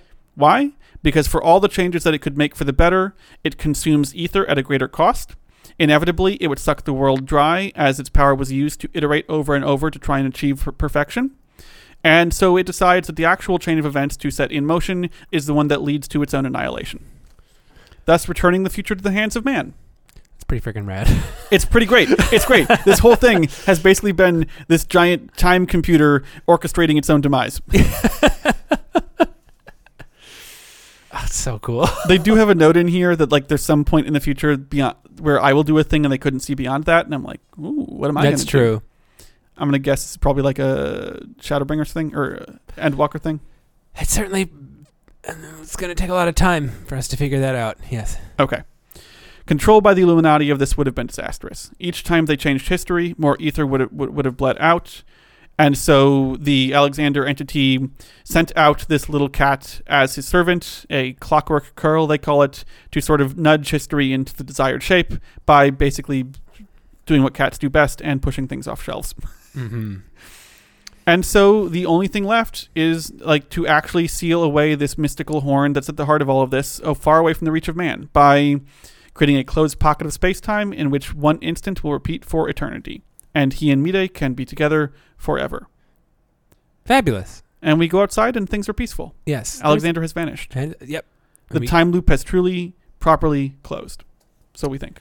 So we think, but we we go back to Backrix, and he kind of has there's kind of an there's kind of an unclosed loop of like where these people kind of came from, or like where this legend came from, right? Right, because there are legends. Uh, there's Mhm. those legends in the past of what um what uh what seems to be um a Sharlayan legend that Mhm. appears to describe uh, Mide and the other guy, um, David. David, Ew. and they legend of Mide and David from far, far in the past, David. and how uh, one day they freed them, and so it's evidence that one day they free themselves from their fate and are reborn in the past. And in that legend, they have uh, magic rock, which oh, sorry, jumping ahead a bit here. Oh, did we miss something? Yeah, we missed the fact that this all kicks off because Roundrox gives the rock to Oh. the cat because she wants the cat to go find them across time and space and give it to them as like a memento. Oh, that's right. Yeah. And then, then as soon as she does that, A legend shows up and which is like, and like, wait, wait, that sounds really familiar. Backrex, who's obsessed with reading a documentary, she's like, wait, that sounds really familiar. so he checks this legend out. He's like, yes. but also like Roundrox gives up the rock because it doesn't work for her anymore. She holds it and she can't activate it. She can't see She's it. She's traumatized. well, she, she's grown up. She's like she's she's moved beyond the raw Mm, the ideal, idealism of her yeah. more naive self, and she understands sort of like complexity now. And that it takes her like you know out of the scope of what the Codex Mhm. thinks that its it, that its ideals are. Yeah, the Codex just needs somebody that's naive, I guess. It's a weird, it's a weird, it's like anti-child. It's like adult proof. Oh, it's great. We're it's gonna like get into adult proof lock. Oh, we're gonna get into it. There's a Yeah. whole there's a whole paragraph I've written at the oh my here. god. Okay, co- continue. Sorry. i- no, it's, what can you do? it's It's, a good episode. Um. Anyway, point being, this is the close on it. Then, like the actual closed, closed, closed time loop appears to be that Mide and David emerge in the past and get to live, you know, th- the rest Mhm. of their lives there, free of the impact of anything else, Right. and the Thus- threat of Alexander, the time control robot, has been thwarted. But thus, thus begets the legend itself, right? Thus Yes. begets the whole thing of the idea that people worship, and then the concept of Alexander gets recreated because it went into the past. Yes. There- Okay. That's how it all started. And that brings us to the end. Yes. So let's talk just briefly about why I like this so much. Okay. because I think it is actually a really good examination of the idea of utopia and of utopian thinking. In particular, I appreciate that it takes a slightly different tack than a lot of other utopian stories, especially ones of the modern era. Um, a mold that a lot of them tend to focus in on is sort of the idea that, like, in the middle of something utopian, there's like a core of darkness. The classic story here is uh, Those Who Walk Away from Omelas, the Ursula Le Guin story, which I love Ursula Le Guin, probably my, maybe my favorite author good story about how an ideal society is built on the suffering of a single child. You look it up if you haven't read it. It is good. It is also a template that a lot of stories go off of in the sense that they kind of focus in on the darkness that undergirds a utopian project for the people who actually live there. This story is doing something a little bit different, and I'm pretty confident in this read that I have on it because various bits of it hang together too tightly to not be intentional. And b- both in terms of just how plot events play out and also i think in terms of like things characters straight up directly say. Which is that like this story is more about utopia as a system of domination not the domination of the citizens who live within it in 1984-esque way but a domination of everywhere else The utopia is a system that like an empire has a metropole in the center which acts and a periphery that is acted upon that must be made to serve the utopia. And this is the entire thing the goblins want to build right? They want to have this city inside where they live that they control and the rest of the world then becomes the object upon which they enact their will to perpetuate you know th- their, their their desired sort of scheme for life. And where it gets really clever is tying it into the time travel plot. This is where I think like it really starts to come together in a cool way. Because then it also becomes a story about how utopias foreclose the possibility of change. To achieve perfection, you have to kill history. You have to forcibly suppress any deviations that would create change. This is why utopia ultimately is stagnation. It's why utopia ultimately is sort of a prison, because a utopia is totalizing and it has to totalize even time. It has to literally imprint itself on mm-hmm. everything in all places. And in that sense, I think the game actually does understand that even the seemingly benign version that Mide and her companions were pursuing was ultimately still a misguided objective. Even the scholastic version of Alexander was inevitably going to be used to sort of to imprint a way of being onto the world, was still going to be quite literally consume the world in pursuit of the realization of ideology. Like literally, it was going Mhm. to to keep sucking in ether and sucking in ether and destroying the world around it in iterative pursuit of some perfection that was ultimately unrealizable. Because utopia is ontological; it can only exist as an idea. It can't actually it, it Mhm. can't actually exist in real life. No. And this is a much more sophisticated and nuanced take on this sort of thing than I am used to from this game. if this bodes anything for the future of this game, what I'm hoping it bodes is that the writing is going to get to play out, I think, some of the the closure on these ideas that up until now I found kind of tantalizingly seeded throughout a lot of the world building, right? Yes. There's a lot of stuff where I've been like, that's a cool idea. I don't know if they're doing really satisfying things with it yet. hmm This story, kind of start to finish, self contained, very cool, just a good science fiction story with things on its mind. And if they get to do more of the stuff like this going forward, I am very excited to to see what what we get to do next. Yeah. That's my speech. I was thinking as we were do rec- as we're recording this episode, this would be a really kind of a good episode to start on. Like honestly, like Yeah. because you don't really need you don't really need to know what um what happens that much up until this point. You do kind of have to understand a little bit about primals, maybe, but like, eh. It's pretty self contained. Like even the character stuff, like yeah, you, you don't really need to know like what you don't even know, you know and Cid's Y'shtola's- deals yeah, is. not really. No, um, it's all about Roundrox's Mide and the goblins and that that sort of self-contained story. So, um, that brings me into kind of our housekeeping bit, where if you do want to recommend Stormbuds to your friends and loved ones, this might be the episode they they get they get started on because, um, this is good shit. Like the the Alexander raids are really good.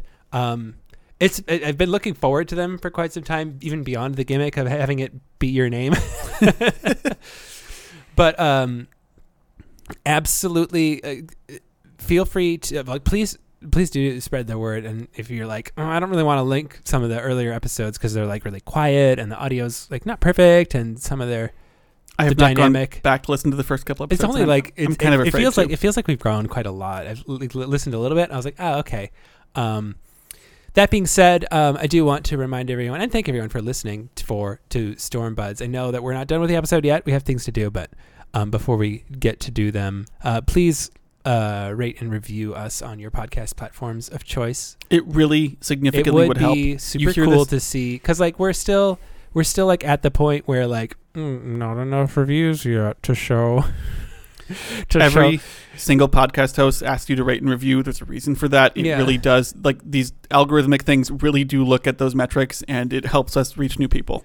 Um, this is something we do enjoy doing for the sake of doing it. We know that people are out there enjoying it, so worry not about that. But like, let's let's build our little community just a little bit more, shall we? Shall we? Our little buds. Let's do it together. Come on, buds. Um, great. So now that the uh, recap of the quest content is over, 90 minutes later. I told. I'm really glad we didn't. Just, I was like, time for Void Ark. would have been impossible. It would have been impossible. This is already impossible. I'll be fine. I'll be fine listening to this over the course of my work week. Um, we have just one or two, just one one thing left to do, right? We do have our proverbial board? bills to pay. Yes, Mm-hmm. we got to check our retainers. and We got to go to the market bar. All right. Well, I mean, this week we're sponsored by Craze, the new navigation app that uses cutting edge artificial intelligence to optimize every second of your drive. Oh my god! Not only a GPS app, it also uses your phone's camera and ties into your proximity sensors to ensure that you're getting to your destination as fast as you possibly can. Fast as I possibly can. Does it does it account for traffic? Absolutely, it does. You see, dynamic profiling determines the likely behavior of every other driver on the road with around you, Hmm. ensuring that you move through traffic like a knife through butter. Fantastic. What about construction? Well, yes, um, you know it, it does uh, it does warn you of the possible uh, penalty payments for speeding through a construction zone, Uh-huh. and allows you to make um, risk assessments on whether or not you can afford them in Oh, order okay. to in order to reach your destination faster. It kind of gives you a, a, a frontier of like, okay, well, this is sort of the, the optimal amount of fines you could pay given your budget. Exactly. I mean, Okay. look, the 1998 Honda Accord in front of you. The the app can probably tell that it's um that woman's like 70 years old. There's no way she's going to get the hint. Go Hmm. ahead and flash your brights. Yeah. Or hey, like you know the the Kia Soul on your left. That's some schlubby office guy on his commute out to the suburbs. Like you want to cut him off and get over to the left lane as quick as you can. Oh, okay. It it will tell you to leave that Jeep alone though, because the bumper stickers uh, do not bode well if you get into an altercation. Okay. Wow. Useful. Yeah, it's absolutely great. It uh you know it it, it turns you into the best driver on the road. Craze. Get there faster. Get there happier. Your drive is about you. What about off the road? um, it, does, it it doesn't have data to profile on it. It's like one of those Oh. AI things. It Okay, maybe that can be like a future update future update because, like, you know, off road craze. it's, it's some parks don't really need to be there. Get in your four wheeler and just start like you know uh, going over the going yeah. over the. Yeah. Like in Mears Park downtown St. Paul, who needs that? Is this- am I detecting some latent hostility? No. I'd say no, but the answer is probably yes. well, thank you very much for. Uh, uh, t- well, hold on. I was about to finish. I mean, don't we have any sort of promotional codes Uh, for I this mean, app? you just download them in the app store, and then Uh-huh. I mean, uh, you can add us as friends, and then it will like you know further pull all of our personal history data to build out a more psychological profile. There's no way this app doesn't monetize itself, though, right? Uh, there are microtransactions. You know, every time you use it, Oh. uh, every time you use it, it, tr- it costs you eighteen cents. Right, right. I'm pretty sure we have a promo code for that kind of thing. If you put put the promo code Stormbuds Z capital Z with lowercase e after at, at, at in the App Store every time you make a microtransaction, you will get 75% off your first microtransaction, 25% off your next 9, and then 5% off the the the next let me get the copy here right. The next 17 microtransactions. Which, if I'm doing my math right, with craze means Mhm. that you will save approximately three dollars and forty six cents over the course of your first few days. And it'll give us a nice marketing bump. Absolutely. Yes. You know, we want folks to to keep sending us ad money. All right. Thank you very much for listening to our ho time traveling buck wild recursive episode of Stormbuds today. Uh, we are the next episode. We are now going to cover. Oh, so we, what we have left to cover? We have two things left to cover in the Heavensward expansion. The first is the Void Ark. Um, and the next is the 3.4 3.5 MSQ. Um, very excited to get to both of those. I we may ugh, no. We're gonna have to figure out something to fill. Uh, actually, you know what? Why don't we just do the Void Ark because this took us ninety minutes with Sure. with our other shit. So maybe we just we're just gonna do the Void Ark and then we're gonna do 3.4, 3.5. and those are gonna be our like kind of next two episodes That's probably fine. because this one is a mega ep, uh, and that we did not mean for it to be mega, but here we are. Uh, Alexander's just that big. he's ginormous. So much quest content inside.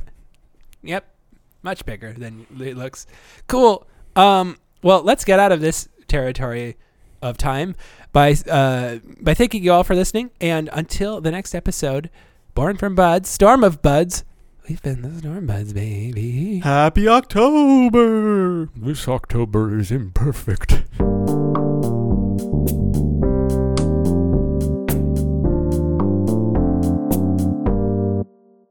What we really need is like a like a like a helmet mounted mic that just we can put our heads wherever and the mic Like remains a headset? from the, like yeah like a headset.